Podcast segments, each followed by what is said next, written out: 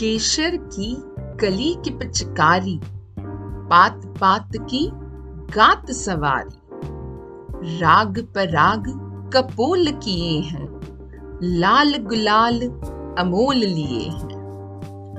तरु तरु के तन खोल दिए हैं, आरती जोत उदोत उतारी, गंध पवन की धूप धवारी।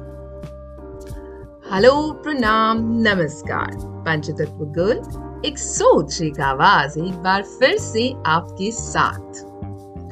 होली का रंग बिरंगा मौसम है। अब मौसम भी धीरे धीरे बदलने लगा है। पत्ते पेड़ों से गिर भी रहे हैं और नए पत्ते आने भी लगे हैं। मौसम में एक अलग सा बदलाव है। हल्की सी ठंडक भी है, थोड़ी सी गर्मी भी है। ऐसे मौसम में सोचा, चलो, हम भी थोड़े से प्रकृति के रंगों को चुरा लें। तो आइए, आपको सुनाती हूँ मेरी एक कविता, जिसमें मैंने थोड़े से रंग प्रकृति से उधार मांगने की सोची है। तो आइए, होली पर सुनते हैं ये कविता। रंगों का मौसम है रंगों की बहार है। मौसम है फूलों का, हरियाली और बहार है। सोचा थोड़े रंग मैं भी ले लूँ, प्रकृति से थोड़ी उधारी कर लूँ। थोड़ा रंग गुलाब से ले लूँ और थोड़ा हरा उस घास से। जरा सा रंग आसमानी चुरा लूँ। उस नीले आकाश से। गुलाबी ठंड से उसका रंग ले लूँ। बैंगनी उस ऊँचे पठार से। भृगु मिट्टी की पुकार से ले लूँ। घुमेला बादल के उस पार से।